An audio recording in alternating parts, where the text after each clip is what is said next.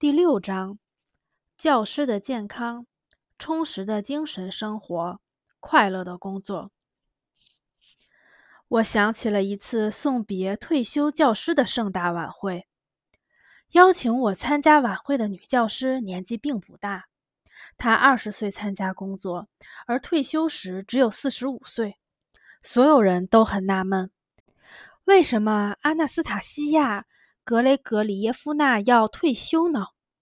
奇怪的是，这位女教师不愿意多工作一天，在她从教刚满二十五年的那天就退休了。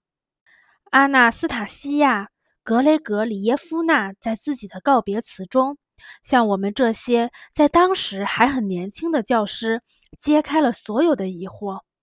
亲爱的朋友们，她说：“我之所以退休。”是因为学校的工作并不是我所热爱的事业，我没有在这项工作中得到满足，它没有给我带来任何的愉悦，反而是我生命中的苦难和悲剧。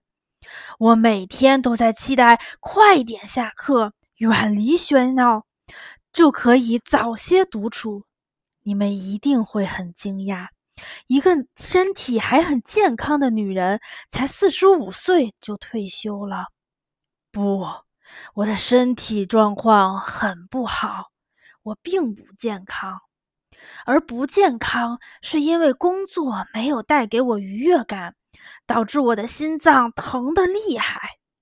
年轻人，我建议你们审视一下自己，如果工作不能让你快乐。就辞去学校的工作，在生活中正视自己，并找到喜欢的事业。否则，工作的这些年对你而言将会是地狱。亲爱的朋友们，让我们来思考一下这个悲伤的故事：健康、情绪、精神生活的充实，创造性劳动的快乐。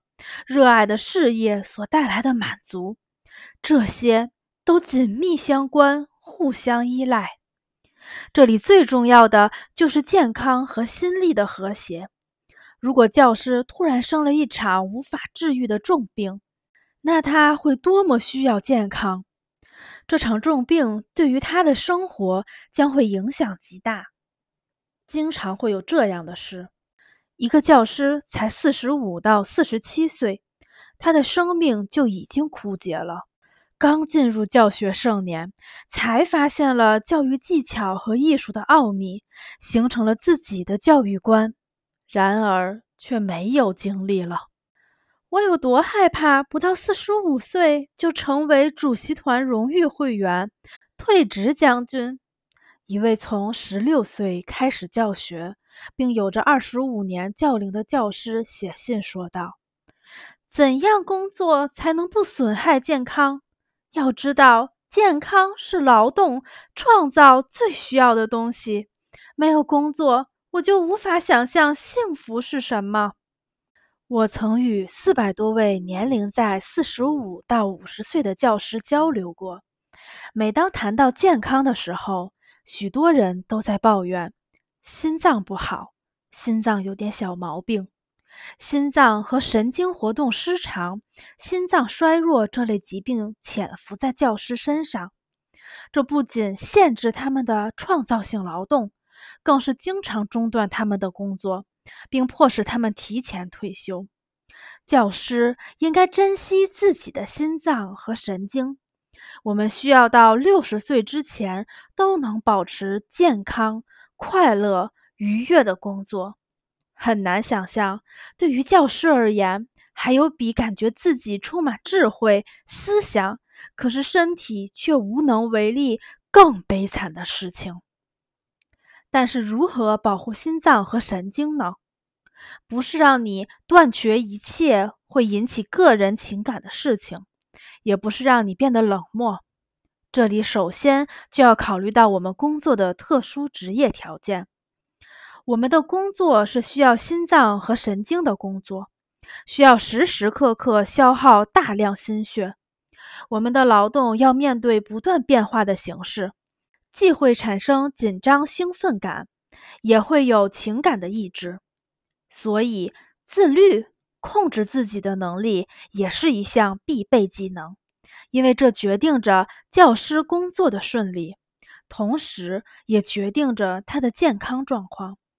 不会正确抑制经常性的兴奋，不会控制形式，就会造成教师的心脏，使其精神系统极度疲劳。但是，该如何培养自己的这一能力？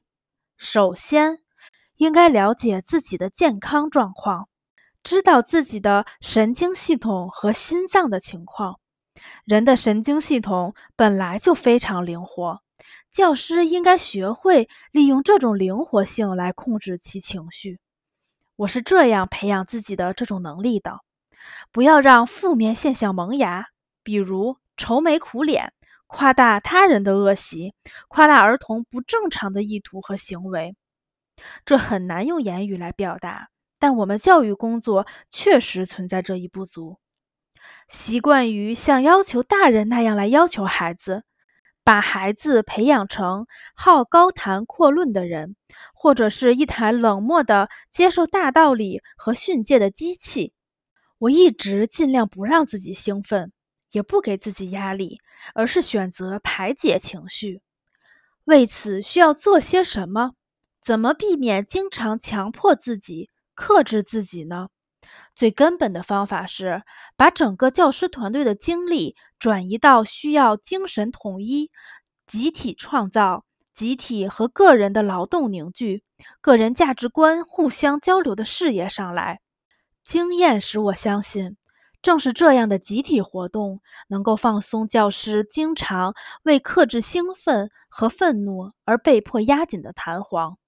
如果不放松这些弹簧，而是精神高度集中，就会容易受到刺激，变得过分紧张和情绪波动。每当在工作中出现情感完全放松，或者相反及情感被压制的情况时，都会出现这种危险情绪的波动。我和孩子们一起去了树林，在我们中间有一个翘鼻子、长雀斑的蓝眼睛小男孩尤尔科，十分活泼、顽皮、好动。当孩子们都聚集到林中旷地，听我讲接下来要去哪里，以及怎样才能不在树林里迷路的时候，尤尔科就跑到密林里。藏在某个峡谷中，我们所有人都听到了他在呼喊。乍看之下，你可能会觉得这个小男孩意图不善，想要影响我们的林中远足。但我对自己说，不能夸大孩子的意图，因为尤尔科只是个读二年级的小孩，他不可能想得这么深。我也不会神经紧张，更不会生气愤怒。而是借此做了一个非常有趣的游戏。孩子们，我们都别说话，藏起来，让尤尔科看不到。现在不是我们去找他，而是等他来找我们。悄悄地藏起来，不要把脚下的草弄响。大家溜进了我知道的一个洞穴，藏在了里边。孩子们兴奋地看着自己的藏匿地。尤尔科喊了几次之后就不作声了，他去了其他地方，模仿着黄鹂的歌声，并慢慢靠近我们之前坐着的空地。他又喊了几次，我听出了他声音中的恐慌。他现在已经在那片空地了，不再呼喊，也不模仿小鸟的歌声了，而是惊慌地叫着我们：“你们在哪里？回答我！”与其强迫自己压制激动的心情，不如去找一个以另外一种完全不同的方式引起兴奋或生气的活动，从而帮你把弹簧压下去。以一种玩笑的方式来面对不快的事情，你就会成为所有思想和感觉的主导者。